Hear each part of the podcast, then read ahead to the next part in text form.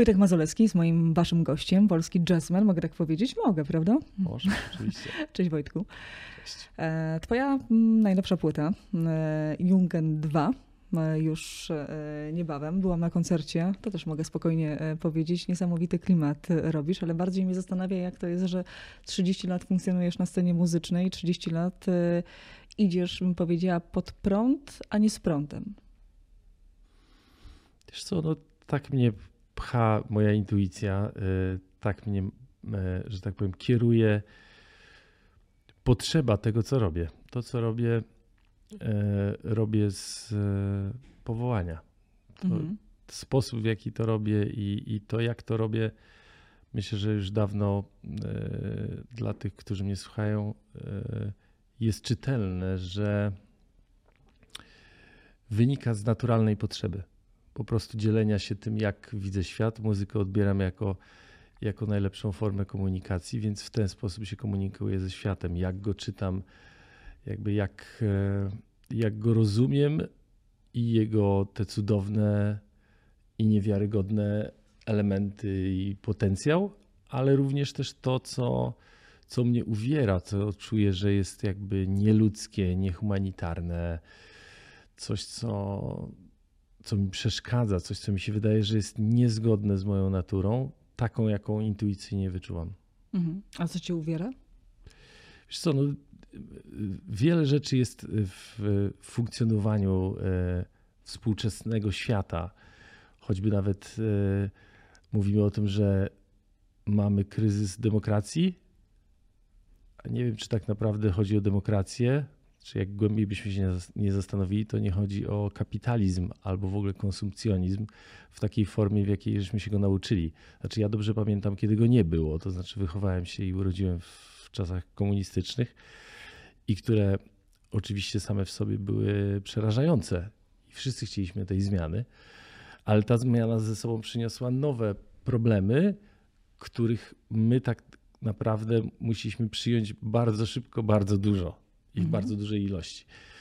Więc to niesie ze sobą swoje zagrożenia. To znaczy nie mówię, że to jest coś złego, uwierającego, ale rzeczywiście czasami jak widzę, jak dzisiejszy świat pędzi za monetyzacją, za tym, żeby wszystko się zgadzało, to wiem, że to nie jest, znaczy tak nie zbudujemy dobrego świata, a wydaje mi się, że dzisiaj mamy najlepsze warunki do tego, żeby to zrobić. Czyli buntujesz się przeciwko temu. Tak można właściwie powiedzieć? Zwracam, wiesz, i głośno wyrażam to, co czuję.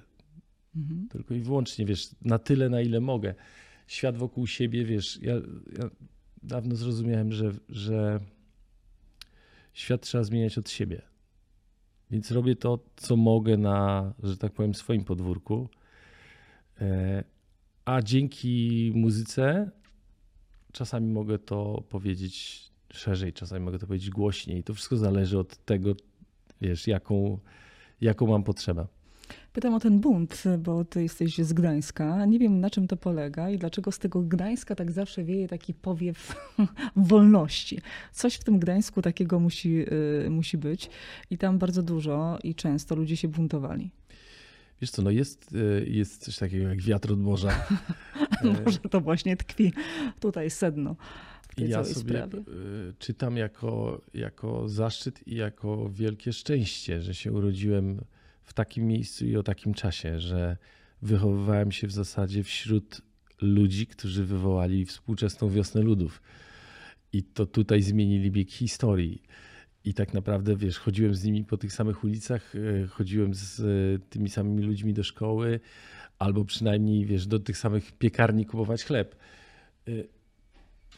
To w mojej pamięci, kiedy byłem dzieckiem, tego tak nie odbierałem, ale kiedy się cofam w przeszłość, to rzeczywiście mam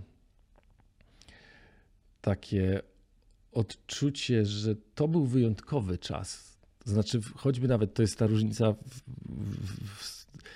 o której przed chwilą mówiliśmy w pierwszym pytaniu, że wtedy ludzie naprawdę robili coś jakby dla idei.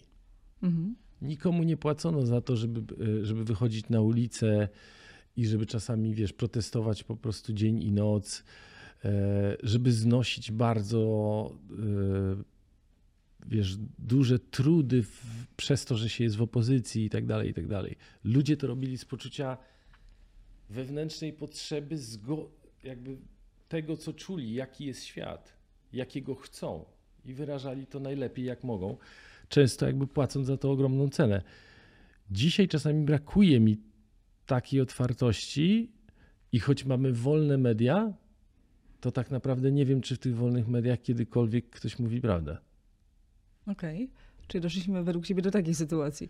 No wiesz, bo tak naprawdę jeżeli za reklamy w tych mediach będą płacili ludzie, którzy czegoś nie chcą, nie pozwolą na to, żeby tak się stało. To wiemy i takich przykładów mamy wiele, ale nie będziemy o nich mówić w mediach, bo media do tego nie dopuszczą. Między ludźmi, między młodymi ludźmi szczególnie, dzisiaj jest to już jakby czytelne i ludzie to odczytują. Czy to się stanie trendem takim, w którym będziemy musieli, że tak powiem, odpuścić z tym zakłamaniem? Mam nadzieję. Mhm. Ale przykładów, że tak powiem, takiego heroizmu jak w latach 80. na ulicach, czy wiesz, czy w mediach nie widać. Chodziłeś na takie protesty? Buntowałeś się? Bo ty byłeś w ogóle szalony. Teraz tak złagodniałeś chyba trochę. Wiesz co, chodziłem i to z wielkim podnieceniem. Pamiętam, że wiesz, biegaliśmy rozrzucać ulotki Federacji Młodzieży Walczącej pod Kościół Świętej Brygidy. Potem nie trzeba było daleko wychodzić, wiesz, ZOMO bardzo często, wiesz, przyjeżdżało pod dom, nie? To jakby wszędzie byli opozycjoniści i w zasadzie w każdej klatce co chwila coś się działo. Trzeba było kogoś ukrywać, ktoś, wiesz, ktoś dostawał lanie i tak dalej, i tak dalej. To się widziało na co dzień, nie było to czymś niezwykłym i chciało się w tym uczestniczyć. Choć byłem bardzo młody, to odczuwałem taką potrzebę. Na całe szczęście bardzo szybko zacząłem koncertować z zespołem punkowym, który również był antysystemowy i mogłem to wyrażać na scenie. Wtedy jakby zrozumiałem, że to jest droga dla mnie. Gdybyś dzisiaj miał za coś wyjść na ulicę, to w jakiej sprawie? No wiesz co, byłem wielokrotnie na ulicy, szczególnie w tych wszelkich, i to od samego początku, wszystkie strajki kobiet były pięknym, że tak powiem, zrywem społecznym i rzeczywiście mi to przypomniało tamte momenty. Miałem taką, wiesz, taką głęboką nadzieję, że coś się z tego więcej zrobi, bo cudownie było słyszeć ten wielogłos ludzi, że wreszcie mogą się wyrazić i mogą się wyrazić w taki sposób, jak chcą. Zabrakło według mnie trochę jakby energii pozytywnej być może, w moim odczuciu na przykład, która dałaby temu życie i dałaby temu trwanie, twórcze trwanie, z którego rodziłoby się coś na kształt siły społecznej. Mhm. Aczkolwiek pewnie cały czas to się gdzieś dzieje. To nie jest tak, że to zniknęło. Myślę, że to na pewno był dobry sygnał i pokazuje, że w Polsce uczymy się tej demokracji na nowo. Tak, zeszliśmy na temat trochę buntu, chociaż będziemy mówić też między innymi o płci. Ale muszę cię dopytać a propos tego buntu. Nie uważasz, że jesteśmy po prostu zaleniwi? Albo inaczej, twoje pokolenie wychodziło bardzo mocno, prawda, na ulicę, tak jak powiedziałeś, miało ideę, co spowodować, żeby te młode pokolenie czuło podobnie. Wiesz co, no, młode pokolenie zawsze patrzy na starszych. To tak naprawdę my musimy pamiętać, żeby nie spędzać przed telewizorem, przed telefonem czy komputerem każdej wolnej chwili i nie sprawdzać, co się gdzieś dzieje. Musimy jakby być ze sobą i spędzać razem czas. To jest jakby ważne. W ten sposób tak naprawdę to przez przykład uczymy się od ludzi tego, co jest dobre, a co nie. Tak mi się wydaje. To bym powiedziała pobożne życzenie w dzisiejszym świecie, jak zaraz sztuczna inteligencja oponuje nam wszystko i generalnie ci młodzi są wsiąknięci w to, bo to coś jest takiego, że rodzi się to nowe pokolenie, do którego pewnie my będziemy musieli też przyzwyczaić się i trochę też przystosować. To nie jest tak, że to my zostaniemy w tyle, a oni wyznaczą trochę inny pęd i bieg temu światu? Nie wiem, nie potrafię, wiesz, przewidywać przyszłości. Mhm. Wydaje mi się, że niedobrze by było się koncentrować tylko na tych negatywach, bo z drugiej strony mamy taki okres, wiesz, historyczny, w którym mamy najlepszy dostęp do wiedzy, jaki mieliśmy kiedykolwiek. Do edukacji, do medycyny. Więc poziom życia też jakby, choćby nawet u nas patrząc, nigdy nie był tak dobry, jak jest teraz. Więc to są bardzo dobre warunki do tego, żeby się rozwijać. Teraz oczywiście od każdego z nas, od naszego zaangażowania będzie zależało to, jak spożytkujemy ten czas. Wiesz, jednym z najgorszych grzechów w jakimś sensie, jeżeli mówimy o Polsce i wiesz o tym światopoglądzie trochę, ale w cudzysłowie jakimś grzechów, jest grzech zaniedbania. Nie? Czyli no nic nie jest dane na zawsze. Odpuszczenia tego, co mogłoby być, co mogłybyśmy zrobić dobrego. Nie? Więc tutaj każdy z nas według własnego uznania musi jakby się z tym dobrze czuć. Nie? Mhm. Wiesz, jakby odpowiedzialność musimy najpierw brać na siebie zawsze. Pytam o to też o tą odpowiedzialność, o której wspomniałeś w kontekście rozmowy z młodymi. Pytam o to, ponieważ no, masz nastoletniego syna, ja też. I ta różnie bywa w takim wieku, żeby coś przekazać i czasami nie chcą patrzeć na tych starszych, uważając ich za boomerów albo nie wiem, jakie teraz jest modne, wiesz, modne zdanie. Ty rozmawiasz ze swoim synem? Rozmawiam, oczywiście. Aha. To jest... Po pierwsze, lubię rozmawiać. Ja w ogóle lubię rozmawiać z ludźmi. Więc syn jest, wiesz, jedną z tych osób, z którą lubię najbardziej, bo bardzo mnie interesuje. Też, wiesz, jest już w takim wieku, że sam ma bardzo, 17 lat, sam ma bardzo ciekawe spostrzeżenia, sam bardzo ciekawie obserwuje świat i bardzo dużo z niego czyta. Mhm. Więc to jest bardzo pouczające i super, cieszę się, że tak jest. Mhm. Nowa płyta, Jungen 2. Jestem. To zrobiło na mnie wrażenie. Nie wiem, czy bym mogła powiedzieć, że to jest jak taka mantra, czy tak dobrze odczytałam, czy nie, ale ma coś takie znamiona w sobie.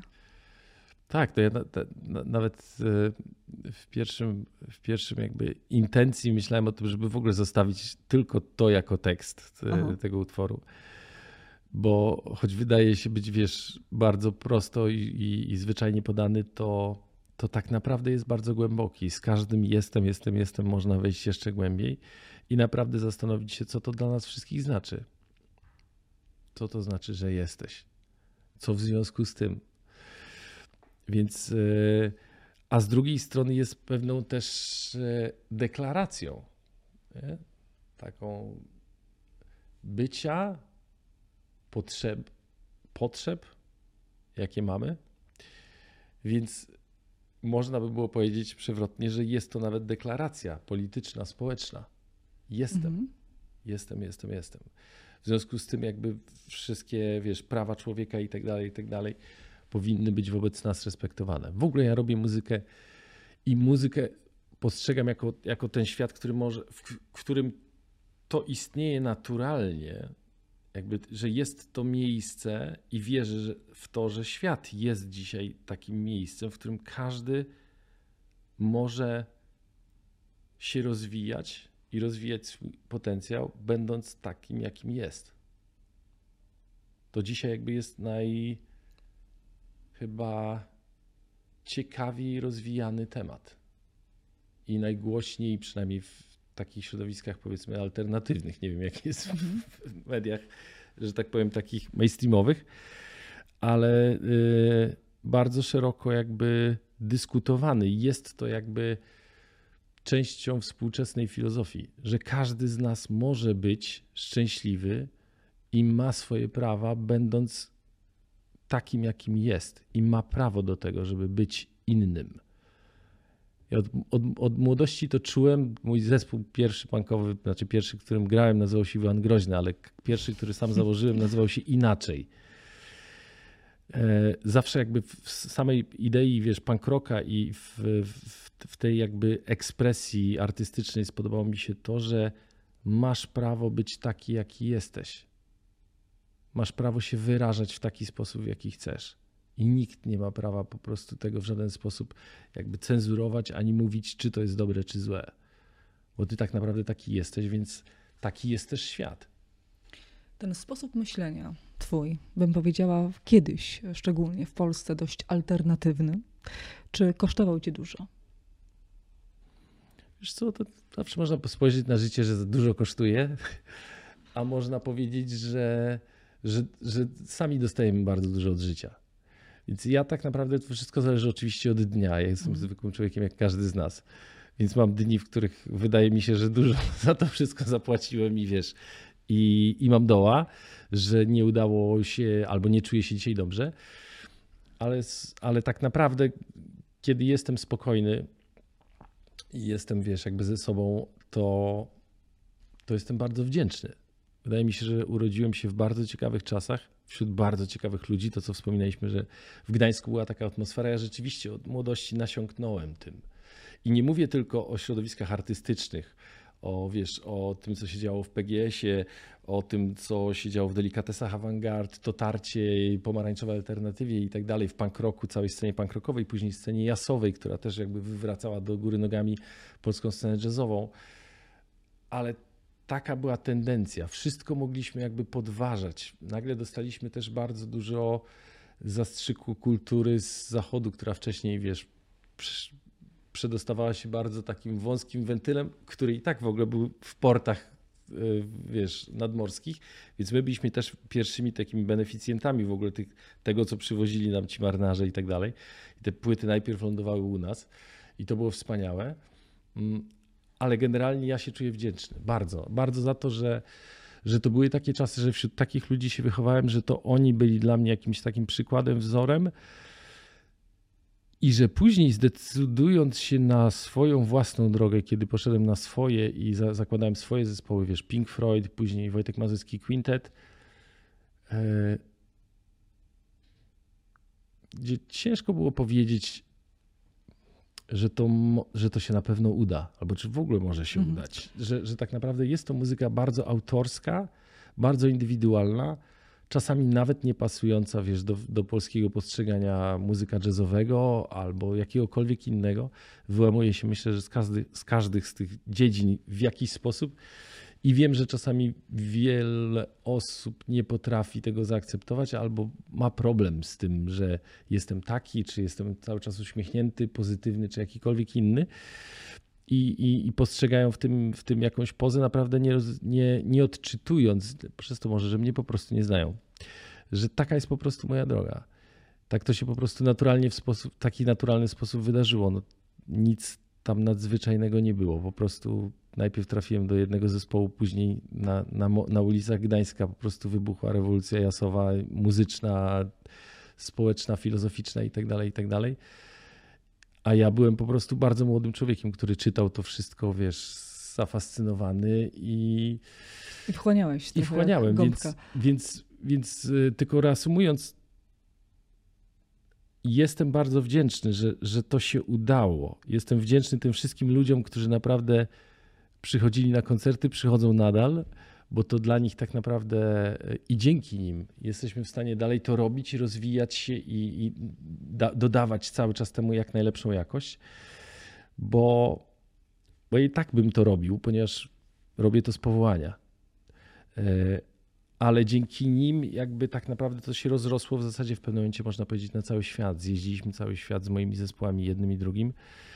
Dzięki temu poznałem i nauczyłem się wielu innych kultur, wiele innego sposobu myślenia, innego światła, innej sztuki, innych języków i tak dalej. To jest fascynujące i nie wyobrażam sobie, żebym nie czuł tego, co czuję. To znaczy, to było wspaniałe brać i cały czas jest, robić to i brać w tym udział, więc jestem bardzo wdzięczny wszystkim tym ludziom. Tak się zasłuchałam, że zgubiłam teraz wątek na kolejne pytanie. Przepraszam, ale chciałem to dokończyć, żeby naprawdę powiedzieć jakby to z sensem, bo sam wiem, też potrafię właśnie polecieć. Ale myślałem. To dotknąłeś jeszcze, poruszyłeś w tym, co chciałeś powiedzieć, poruszyłeś jeden ważny też aspekt, mianowicie, bo powiedziałam, że należy do tej sceny alternatywnej, ale jednocześnie jesteś znany szerszej publice przez pewnie też twój sposób bycia, do tego zaraz też dojdziemy, ale też przez to, że na przykład czytasz z Wojtkiem o Wojtku artykuł w Vivie, wywiad w Vivia, jednocześnie jesteś w tej muzyce alternatywnej. Do którego świata jest ci bliżej? No zdecydowanie jest mi najbliżej do świata muzycznego. Mhm. I obojętnie, czy jakie to będzie środowisko, jacy to będą ludzie i z jakich kręgów, czy tak naprawdę z mainstreamu, czy z awangardy, czy z alternatywy. Nie tak dawno miałem przyjemność polecieć na premierę swojej nowej płyty do Londynu i postanowiłem, że tam zostanę jakiś czas, bo chciałem się pokręcić, posłuchać, co teraz grają jacyś tam ludzie, których znam, albo na przykład znam ich tylko z, nie wiem, z Instagrama albo z maila. I czułem się normalnie, to znaczy czułem się jak w domu, czułem się naturalnie i rzeczywiście jakby nie potrzebowaliśmy dużo czasu, bo zanim zdążyłem wyjechać, już zdążyłem nagrać płytę, więc to się wydarzyło w sposób naturalny, nikt tego nie planował przed wyjazdem, i w takim środowisku czuję się naturalnie, to znaczy gdzie nic nie musi być na przykład dyktowane pomysłem wytwórni, podporządkowane mediom itd. Tam, gdzie dla mnie się trochę zaczyna biznes, tam się kończy muzyka. Ja się bardzo dobrze czuję w momencie, w którym siedzimy, tak jak tutaj, i rozmawiamy i czujemy, że nie wiem, rozmawiamy o czymś ważnym i trzeba napisać o tym piosenkę, to bierzemy gitarę i zaczynamy to robić, nie zastanawiając się, co się będzie działo z tym później. To musi powstać, bo to jest to, co my teraz czujemy. I to jest nasz obowiązek, jakby wyrazić to, bo taki dostaliśmy dar. Więc ja to robię, a co się dalej z tym dzieje, to już mnie właśnie mniej obchodzi. I oczywiście spełniam i bardzo często i z przyjemnością, i z takim, wiesz, poczuciem czasami dobrze, a czasami słabo, ale spełnionego obowiązku, że przychodzę na wywiady i robię później to wszystko też w tym kręgu, o którym mówisz, większym i szerszym. I cieszę się, że tak naprawdę chcecie mnie słuchać. Ja się czasami zastanawiam w ogóle, czy jest sens, czy już, nie wiem, przez tyle lat nie powiedziałem wszystkiego, co... Nie, na kilka pytań nie odpowiedziałeś jeszcze, dokładnie przeczytałam, te pytania później zostawię. No ale nie interesują cię pieniądze tak zwyczajnie po ludzku? Wiesz co, nie mogę powiedzieć, że mnie nie interesują pieniądze, bo pieniądze potrzebujesz, wiesz, mam rodzinę, mam syna, no wiesz, chcę, żeby tak naprawdę miał, wiesz, wszystko, czego mu trzeba, żeby się dobrze rozwinąć i tak dalej, ale z drugiej strony też jestem nauczony i tak się wychowałem, że pieniądze nie są najważniejsze. To znaczy ja robię to bez względu na to, czy kiedykolwiek na tym zarobię, czy nie. Bo robię to z potrzeby i będę to robił zawsze. Znaczy jeżeli przestaną ludzie przychodzić na koncerty, to przestanę je grać, ale nie przestanę w domu grać. Wtedy będę grał w domu nad jeziorem, wiesz, dla 3 sąsiadów i tak dalej. Pewnie zarabiał będę w inny sposób. Ale to, że to jest jakby mój sposób komunikowania się ze światem, to jest jakby dar, jaki otrzymałem. Nie mogę z niego zrezygnować. Tak naprawdę wtedy wykonałbym dopiero może najbardziej niebezpieczną jakby rzecz na sobie, jakby, nie wiem, obrażając się na to, że nie wiem, świat nie chce tego słuchać albo cokolwiek, nie wiem, za poważny temat chyba, żebym próbował w niego głęboko wejść, a jak głęboko w niego wejdę, będę długo gadał, więc... To ja skrócę tą wypowiedź, ale muszę dopytać ciebie. Tak jak powiedziałeś, no też jesteś zwykłym człowiekiem, masz różne okresy, doły, góry, doły i tak dalej, jak to w życiu bywa. Myślałeś o tym, żeby kiedykolwiek coś innego robić? Był taki moment w twojej karierze, w swoim życiu takim zawodowym, ale muzycznym, że mówisz, rzucam to. Z różnych względów, bo to może nie chodzi o to, że nagle przestali cię słuchać, prawda? Na pewno tak się nie stało, ale mogły o tym zadziałać, na to wpłynąć inne czynniki. Czy wiesz, tylko raz na poważnie zastanawiałem się już, robiąc to, co robię, w wieku tam, nie wiem, około 30, kiedy zachorowałem poważnie i wiedziałem, że to wynikało z wyczerpania. I za wielu obowiązków, jakie na siebie wziąłem jako muzyk, jako człowiek też, który chciał to dobrze zorganizować. I wtedy rzeczywiście zdałem sobie sprawę, że źle do tego podszedłem i że być może nie będę potrafił inaczej, więc być może lepiej, żebym sobie dał z tym spokój, ponieważ no, to nieuchronnie jakby spowoduje, że pewnie dojdzie do takiej sytuacji i krachu następny raz. Ale postanowiłem wtedy zmienić jakby swoje podejście do zawodu i robić jakby przede wszystkim muzykę, a tylko niezbędne rzeczy dookoła, które muszę. Okej. I jak na razie udało się to, wiesz, dość ładnie poukładać. To był jedyny moment, a myślę, że wcześniej, jako bardzo młody człowiek, miałem to takie szczęście, że doświadczyłem różnych prac i robiłem różne rzeczy. Na przykład? No nie, pracowałem w stoczni, czy byłem pomocnikiem hydraulika, robiłem remonty mieszkań. Też bardzo świetna. Wiesz, jak dzisiaj to wspominają pewnie. Dostarczająca ogromnie dużo satysfakcji robota. To znaczy ten moment, kiedy przychodzi ktoś, kto cię wynajął do wymalowania mieszkania i wchodzi i wszystko jest piękne i świeże i nowe i tak naprawdę nie spodziewał się, że to tak ładnie będzie wyglądało. Jest naprawdę satysfakcjonujący, bo no to jest ważne, nie? Żeby robić coś, po czym czujesz, że ludzie się czują lepiej, nie? Tak naprawdę do dzisiaj mnie to najbardziej też motywuje i tak staram się robić swoje koncerty. Dlatego wiesz, dbam o siebie, wiesz, i pod względem wiesz, psychicznym, mentalnym, wiesz, i w rozwoju jako człowiek, żeby ludzie, kiedy przychodzą na koncert, dostali coś naprawdę, wiesz, jak ważnego, głębokiego i najlepszej jakości, jakiej ja jestem możliwe dla mnie w danym momencie stworzyć to. Więc tak, no i w tamtym okresie robiłem te różne rzeczy i wtedy też wiedziałem, po pierwsze doceniłem jakby jakim szczęściem jest robić to, co kochasz, czyli poświęcenie się jakby muzyce. Wtedy też byłem bardzo taki, bardzo mocno radykalny i byłem idealistą takim, wiesz, 100-procentowym. Więc ja na przykład pracowałem tylko niezbędny okres czasu, żeby zarobić, nie wiem, na struny, na instrument, na cokolwiek innego, ponieważ ja uważałem, że nie powinienem pracować. To znaczy, to był też taki moment, w którym muzyka nie przynosiła mi żadnych dochodów, albo jeżeli tak, to takie bardzo, wiesz, minimalne, ale uważałem, że to też wynikało jakby z okresu, jakby tego, w jakiej transformacji pewnie był i nasz kraj, ale też mojego wieku, czyli taki okres na naście, 20, 20 parę, kiedy wielu przyjaciół wokół ciebie, wszyscy chcą robić muzykę i dostrzegasz i sam na sobie, i na swoich bliskich, i swoich kolegach, koleżankach, jak na przykład działa na nich to, że zaczynają dostawać pieniądze za coś innego, jak to na ciebie też działa, jak zaczynasz mieć związki, w których też dochodzi do pewnego wymyślania sobie życia, jak w tych związkach pojawiają się dzieci i co to oznacza i tak dalej, i tak dalej. Zdałem sobie wtedy sprawę, że i taką miałem filozofię, że nie powinniśmy, i starałem się zarazić wszystkich swoich kolegów i koleżanki, że nie powinniśmy pracować. Tak? Z tej drogi.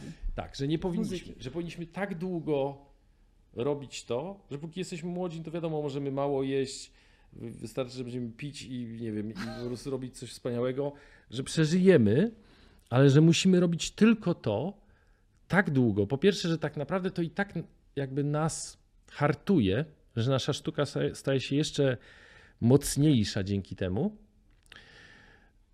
i że tylko wytrwanie w tym pozwoli nam tak naprawdę osiągnąć, że to jest zawsze próba i tylko to pozwoli nam osiągnąć poziom, w którym jakby to, co przekazujemy, ma siłę. Mhm. A w innym momencie za każdym razem idąc, że tak powiem, na ustępstwa albo korzystając z tego, co świat może ci dać jakby szybszego, łatwiejszego i tak dalej, zawsze jakby odejdziesz od tego i nie będziesz miał tej koncentracji. No. Ilu twoich kolegów wytrwało w tym, co próbowałeś im wtłoczyć? Czy w ogóle ktoś wytrwał oprócz ciebie? Oj, na pewno wytrwało wielu, ale też i wielu nie wytrwało, ale też nawet nie dlatego, że nie chcieli. To jest wielka zagadka. Ja nie potrafię wytłumaczyć, dlaczego komuś się udaje, a dlaczego komuś nie. Pytanie w ogóle, czy to, co my robimy, to znaczy, że się udało, czy że się nie udało. To też jest pytanie do każdego z was. Więc trudno tu powiedzieć, ale na pewno mogę powiedzieć o na przykład takich kolegach, którzy można powiedzieć w jakiś sposób poświęcili życie.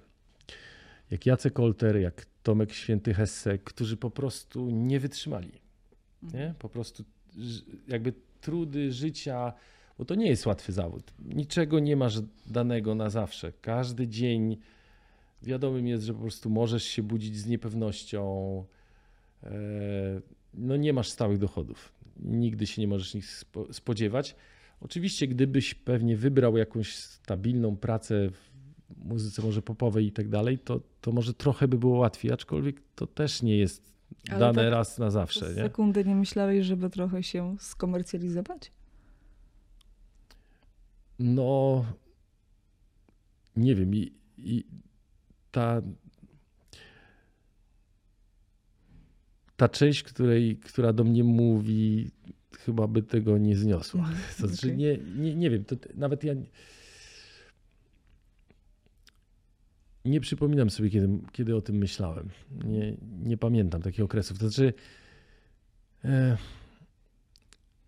wiesz co, ja nawet mówiłem to już wielokrotnie, ale powtórzę, bo dla kogoś, kogo ta rozmowa zainteresuje, to polecam książkę Pasja życia o Vincencie Van Goghu. I ja ją przeczytałem jako bardzo młody człowiek i to był dla mnie archetyp artysty. I to, z jakim poświęceniem on się oddawał tej sztuce i do jakich dochodził dzięki temu efektów, jest dla mnie do dzisiaj wyznacznikiem. To znaczy, jak coś czujesz, nie możesz iść na łatwiznę. Nigdy. Bo może się okazać, że ten jeden raz spowoduje, że stracisz wszystko, na co pracowałeś. Więc będziemy zapętlać. Dobrze byłoby, że tak powiem, wchodzić w ten rejon. Nie? Będziemy zapętlać to zdanie jako, wiesz, motywację dla innych. Czy to życie de facto też i w busie nie zmęczyło cię?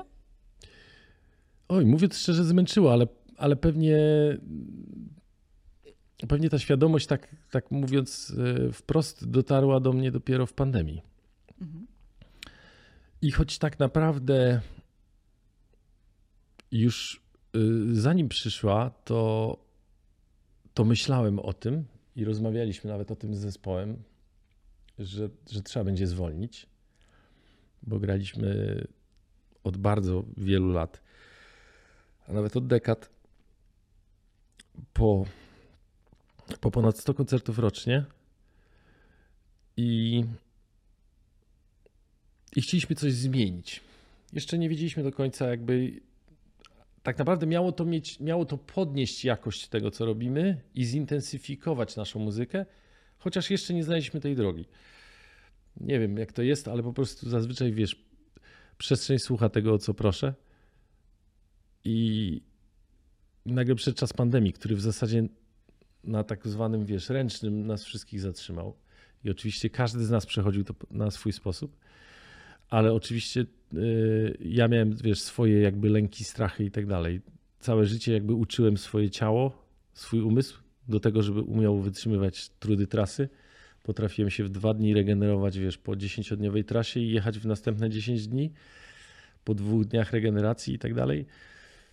Więc żyłem trochę tak jak sportowiec, który jest jakby w ciągłym, wiesz, w ciągłym biegu.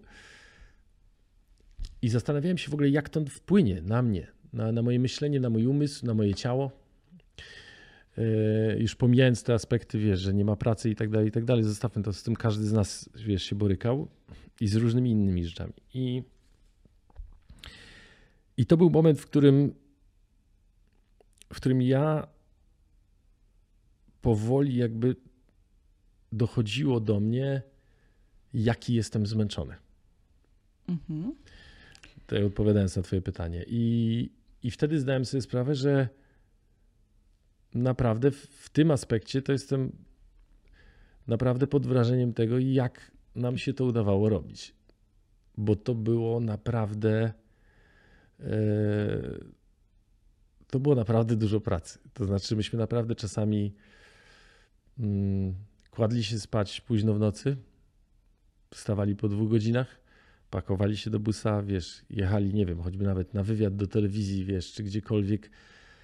Robili to rano, później pakowali się z powrotem do busa, jechali, wiesz, do Białegostoku, z Białegostoku później do Poznania, coś tam później, wiesz, szybko na samolot, wiesz, do Rzymu, a z Rzymu do Buenos Aires, a z Buenos Aires do Tokio i tak dalej. Takich rzeczy było niewiarygodnie dużo. Znaczy nieprzespanych nocy w moim życiu jest na pewno duża wielokrotność więcej niż tych przespanych. Nie? To dopiero teraz gdzieś tam zrozumiałem, co to znaczy się wyspać. No właśnie, a taka podstawa to 7 godzin podobno. Ale tak naprawdę gdyby to się nie stało, pewnie do dzisiaj bym się jakby tym nie przejmował. Więc to jest kwestia taka, że też to postrzegam jako swego rodzaju, wiesz, dar, że tak jest i że dzisiaj mogę robić jedno i drugie. Tylko ciężko to sobie, jak masz wszystko nagle odcięte, pewnie od razu sobie poukładać, bo część wpadnie w depresję, inni mają cały czas gorszy nastrój. Czy buddyzm w tym ci pomógł? Wiesz co, no myślę, że w ogóle jakikolwiek rozwój duchowy pomaga. Mhm. Może być nawet świecki. Znaczy możesz, wiesz, siedzieć i myśleć albo liczyć do 5 wdychając powietrze i liczyć do 5 jak je wydychasz. Ale kiedy się tego nauczysz, być ze sobą tu i teraz, to jest lepiej. Tak po prostu, zwyczajnie. Jest to taki rodzaj, tak jak, nie wiem, jak uczymy się od dziecka, nie wiem, higieny, później higieny pracy, czy czegokolwiek innego, tak samo warto zadbać o higienę naszej głowy i naszego serca. I w ogóle też, żeby były skomunikowane ze sobą. I obojętnie jak to robi. System jakby jakiego używamy nie ma znaczenia.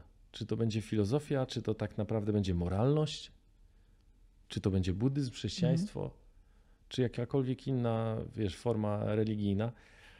Ja w żaden sposób jakby tutaj wydaje mi się nie mam preferencji. Znaczy uważam, że bardzo dobrze mi się rozmawia i lubię rozmawiać z ludźmi,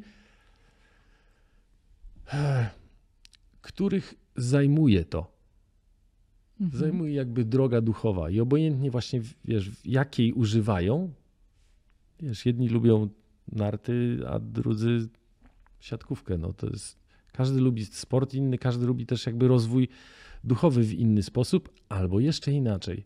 Na różnym etapie życia będziesz potrzebował innych, wiesz, innych bodźców. To jest tacy, jak jesteśmy inni od siebie, wiesz. A kiedy to do ciebie przyszło? Kiedy był ten taki moment? Czy to po chorobie, czy może w czasie pandemii? Jak to było? Znaczy nie, potrzebę życia duchowego mam od dziecka. I jako bardzo, wiesz, młody chłopak uczyłem się, wiesz, namiętnie pacierzy i chodziłem do kościoła. Później poszukiwałem w różnych, wiesz, jakby systemach religijnych i w różnych filozofiach i w nauce i w sztuce. I nadal tak naprawdę tak robię. To wiesz, to jest z wiarą, czy w ogóle z drogą duchową. W muzyce zresztą też trochę tak jest. Nie wiem jak jest w dziennikarstwie, ale im więcej wiesz, im dalej jesteś na drodze. Chcesz powiedzieć, że tym mniej wiesz? Tym czujesz, że ona jest, wiesz, że jakby horyzont się przed tobą otwiera jeszcze bardziej i do zbadania pozostaje dużo więcej niż myślałeś jeszcze parę lat temu. Mhm. Więc to, kiedy się rozwijasz, a z drugiej strony przynosi to jakiś rodzaj spokoju i pogodzenia się z tym, gdzie jesteś. Więc... Masz jakieś rytuały? Oj, wiele, no jak każdy z nas. Wstaje rano i myje zęby. Nie, mówię o tych takich duchowych. Są jakieś takie rytuały? Nie wiem, bo pytam to w kontekście takiego zdarzenia z wiarą chrześcijańską. Wiesz co, bo jednak w takim, wiesz, kraju jednak jesteśmy, gdzie ta religia dominuje. Tak, ale wiesz, nie wiem, Chyba nie chcę o tym mówić, bo to jest taki, wiesz, rodzaj... Prywatny? Prywatny, no taki, wiesz... Każdy z nas ma jakieś swoje rytuały i sposób, wiesz, na oczyszczanie siebie. I tak jak mówię, u mnie, ja też myślę, że przez tak długi czas nauczyłem się wielu jakby sposobów na łapanie siebie samego i jakby uspokojenie, jakby znalezienie tego tu i teraz. Czasami skorzystam z różnych form. Mantry też?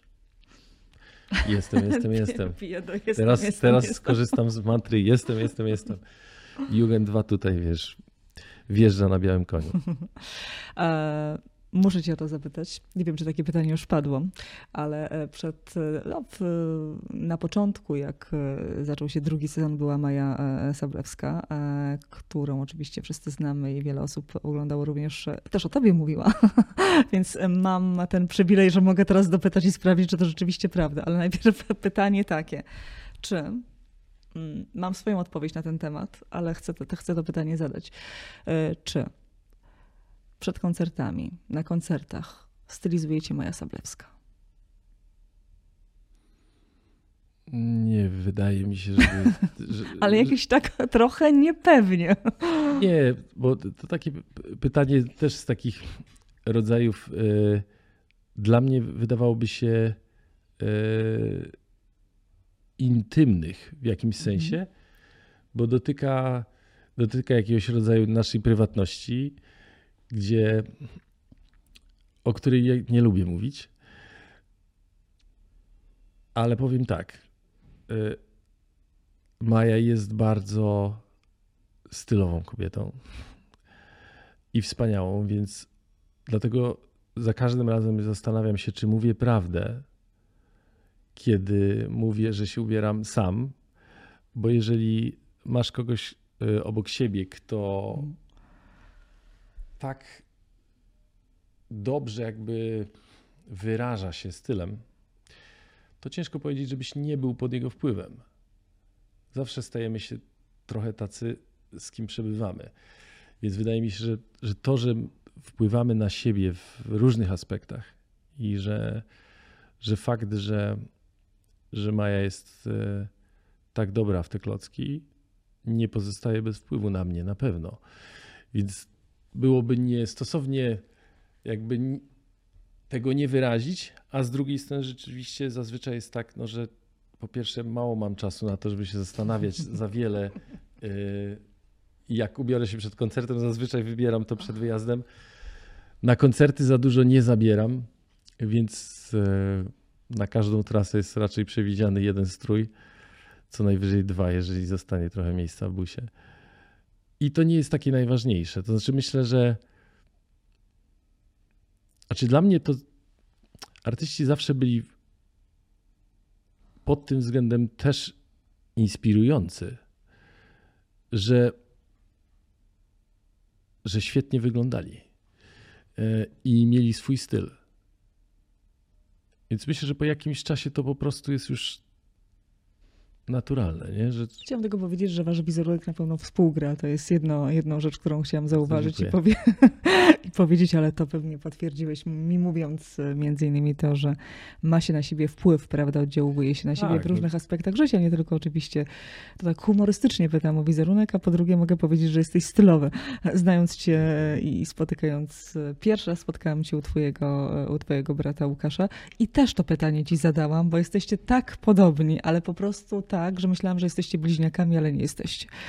Ale wiem, że czasami dochodzi do małej pomyłki dla tych wszystkich, którzy nie wiedzą, że masz brata. Tak, jak ktoś jest wobec was niemiły, to nie ja. To brat bliźniak, przyszywany w cudzysłowie, ale naprawdę. Tu powinno się pojawić zdjęcie i wtedy wiesz, znajdź różnicę. Ale to jest niesamowite, ponieważ wy jesteście podobni również, to też rozmawialiśmy jeszcze przed naszą rozmową tutaj, w tym sposobie takim bycia. To się rzadko zdarza, prawda, bo można mieć pewne cechy fizyczne, takie na zewnątrz podobne, ale tutaj jeszcze podobnie gdzieś się wyrażacie. Wojtek. Kasiu. Czym dla ciebie jest miłość? piję do poprzednich albumów.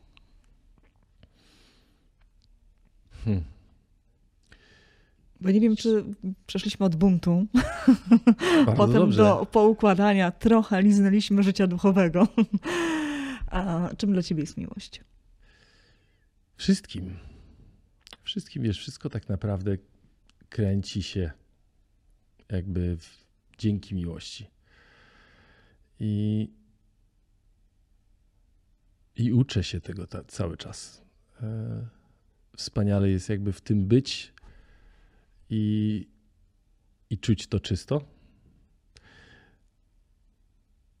A kiedy gram, czuję to cały czas, więc to jest jakby na pewno jeden z aspektów, który mnie do tej muzyki tak wcześnie wciągnął i nadal pozostaje tym, wiesz, jakby wielkim magnesem, że widzę jakby, że bycie człowiekiem, bycie uwikłanym w cudzysłowie, tutaj używam tego słowa, ale w codzienność, w różne relacje i tak dalej, czasami wytracamy to. Jakbyśmy, nie wiem, zapominali o czymś, gonili myślami, chęciami, ambicją, różnymi rzeczami, pozytywnymi, negatywnymi, nieważne, ale czasami jakby znika nam ten sens jakby sprzed oczu, albo sprzed czucia, bo nie musimy tego widzieć. Kiedy gram, wracam jakby tam, nie? Tam wszystko jakby, każdy atrom wibruje miłością i radością i tak dalej. I nawet jeżeli przed chwilą czułem się bardzo źle, to najprawdopodobniej, o ile nie popełnię jakichś kardynalnych błędów, to za chwilę wyląduję jakby tam, gdzie to wszystko się jakby zgadza. Dlatego tak kocham grać koncerty i cały czas lubię to robić i dzielić się tą energią, ponieważ wtedy jakby czuję, że dzielę się tym, co mam najlepszego. Zauważyłam, że pojawia się słowo, że lubisz się wcielać, czyli w sensie całym sobą wchodzisz w pewne stany, tak trochę humorystycznie, ale od razu mi się, nie wiem dlaczego teraz taka myśl przyszła mi do głowy, jak wspomnę twój jeden z wywiadów, gdzie powiedziałeś, to było z Johnem Porterem, jak powiedziałeś, że mając burzliwy okres w swoim życiu, ten taki mega młodzieńczy, jak zaczynałeś wchodzić tym samym sobą w muzykę, nie ma to nic wspólnego z miłością akurat. Tak. Jak kupowałeś sobie 6 butelek piwa, musiałeś poczuć tą moc tego rockmana i tak dalej, i dopiero potem jak rodzice wychodzili, oczywiście to się działo pewnie rano, i wtedy nabierałeś tej mocy, żeby grać. Tak nie, na chwilę nawet nie do końca tak było. To było bardzo ciekawe, ale i bardzo pouczające doświadczenie. I jedna z takich cudownych porażek w życiu, znaczy w jakimś sensie nawet takich filozoficznych, ponieważ zakładałem wtedy, czytając co tylko było dostępne na temat wybitnych dla mnie muzyków, no i wcześniej byli to oczywiście The Doors, Led Zeppelin i tym podobne, ale później też już Miles Davis, Bird, czyli Charlie Parker i wielu jemu współczesnych. I zdawałem sobie sprawę, że oni w zasadzie robili prawie muzykę od rana do nocy, a już w zasadzie przez całą noc. I wielu z nich było uzależnionych od wielu substancji, między innymi od alkoholu. I wszędzie tam się cały czas to pojawiało. Miałem wtedy kilkanaście lat i stwierdziłem, no, że skoro oni cały czas grają po alkoholu, no a ja cały czas ćwiczę na trzeźwo w domu, no to być może nie dotrę tam, gdzie oni dotarli, jeżeli nie spróbuję robić tego samego. I sobie wymyśliłem, że rzeczywiście przeprowadzę tego swego rodzaju eksperyment że po prostu skorzystam jakby z tych substancji, żeby przy nich, że tak powiem, nauczyć się grać, dotrzeć w tym graniu tam, gdzie jeszcze mnie nie było. No dotarłem do łóżka i do poduszki. I tak to się skończyło. I tak to się skończyło, więc to było jedno z takich doświadczeń, które mi pokazało, że używki żadnych drzwi, przynajmniej dla mnie, nie otwierają, ale w ogóle myślę, że generalnie, to znaczy większość rozmów z moimi kolegami tworzącymi różne rzeczy, obojętnie czy film, czy sztuki teatralne, czy plastyczne, to jednak jest tak, że to nie jest do niczego potrzebne i wcale nie otwiera żadnych, wiesz, nowych światów, które są potrzebne do tworzenia. Tak naprawdę do tworzenia potrzebujemy być szczerzy wobec siebie i to uczciwość wobec siebie jest najlepszą formą wolności. I jeżeli to potrafisz praktykować, to tak naprawdę przestrzeń jakby da ci dostęp do tego, co możesz wyrazić. I to jest najwspanialsze. A używki, że tu mogę się jeszcze raz powołać na przykład Van Gogha, Vincenta, raczej są tonizatorem. To znaczy w momencie, w którym za daleko się rozpędzisz i czasami tak jest, że tak powiem, praca twórcza w dużej mierze opiera się na totalnym otwarciu serca, siebie, na innych, na przestrzeń, na informacje i tak dalej. Więc raz, jedno zagrożenie jest takie oczywiście, że każdą rzecz, którą usłyszysz, dowiesz się i tak dalej, może cię zaboleć dużo bardziej i tak dalej. I ten taki pęd życia może w tym momencie być lekko nieznośny. A z drugiej strony jeszcze jest jakby ten aspekt, że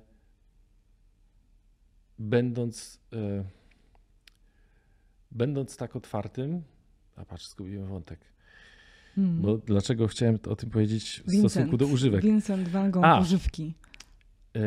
Już wiem. I w tym momencie czasami jesteś jakby tak uwrażliwiony, że żeby zejść, to potrzebujesz jakby się zresetować, potrzebujesz się w jakiś sposób zniszczyć, bo w innym wypadku, jeżeli nie wyłączysz tej wrażliwości, no to ona, że tak powiem, może cię rozsadzić. Więc jakby w obawie przed tym raczej, albo żeby w ogóle, nie wiem, zasnąć, bo też taki pęd twórczy, ten taki dostęp do tej magii też jest jakby niewiarygodnym speedem. Więc czasami, wiesz, po prostu musisz wylądować. No. Więc raczej twórcy i moje własne doświadczenie pokazuje, że skuteczność tych środków jest właśnie w tą stronę. Wracając jeszcze do miłości, bo zrobiłam taki mały przerywnik, bo tak akurat taka myśl mi przyszła do głowy a propos tego, że lubisz czuć wiele rzeczy na sobie. Co dzisiaj dla ciebie jest najważniejsze? Ale nie, znaczy dla Wojtka, nie tylko artysty. Wiesz, może właśnie miłość, nie chcę podpowiadać. No, trzymajmy się tego. Nie kupuję odpowiedzi. Nie musisz za to płacić, to jest za darmo. Tak, znaczy zgadzam się. Myślę, że tutaj nie potrzebujemy na potrzeby takiego wywiadu naprawdę większych poszukiwań. Myślę, że miłość to jest bardzo dobra odpowiedź. No to zrobiłeś puentę. Właściwie ja zrobiłam. Ale to nie może być tak, że podpowiadam. To ostatnie moje pytanie. Na jakim etapie dzisiaj jesteś swojego życia? A propos jestem. Wiesz co, to jest nowa przygoda. Dlatego też nazwałem to Jugend. I choć tak naprawdę to są tytuły płyty, czyli Jugend, Jungen 2, jestem, ale tak naprawdę jest to też nazwa zespołu. Bo jest to zupełnie czymś innym niż wcześniej Pink Floyd i Wojtek Mazolewski Quintet. Wzięło się jakby z takiej potrzeby ratowania siebie trochę, grania na gitarze i spędzania czasu samemu i tak dalej. I ta muzyka jeszcze bardziej niż do tej pory, bo w zasadzie o każdej muzyce w swojej mogę tak powiedzieć, ale ta muzyka jeszcze bardziej i bardzo dobitnie stawała się dla mnie lekarstwem. Jakby tym, że rzeczywiście granie dla przyjemności. Ja to nazywałem nawet na płycie, mówiłem, po nic. W sensie takim, że to nie miało żadnego większego celu poza tym, żeby przenieść się jakby w miejsce, wiesz, pozytywnych wrażeń, dobrych życzeń i tak dalej. Że to jednak ma moc. Jakbyśmy z tego się nie śmiali nawet czasami. W takim, wiesz, pędzie, ja nawet widziałem przy odbiorze tej płyty, że nie zawsze ktoś jest gotowy, żeby na takiej szczerości jakby wysłuchać tego, co w tej płycie jest. Ale to jest na serio. Nie? Mhm. To jest muzyka, która mi pomogła i mam nadzieję, że pomoże słuchaczom, jeżeli tylko będą mieli na to ochotę. Więc to jest nowa przygoda i drugi krok tego, wiesz, nowego dziecka, jaki można powiedzieć, że jest zespół Jugend, który nie jest oficjalnie tak nazwany, bo płyta się nazywa Wojtek Mazolewski, jakby i sygnowana jest moim nazwiskiem, ale chodzi o to, żeby po prostu była czystość w wyszukiwaniu tego wszystkiego. Ale ludziom się to przyjęło i bardzo się cieszę i bardzo wszystkim dziękuję, że przychodzicie na koncerty. To nas bardzo motywuje i wspaniale jest was widzieć i dzielić się z wami tą muzyką. I to jest puenta teraz. Wojtek, bardzo ci dziękuję. Dziękuję, Kasiu. Dziękuję wam wszystkim za spotkanie. Do zobaczenia na koncertach.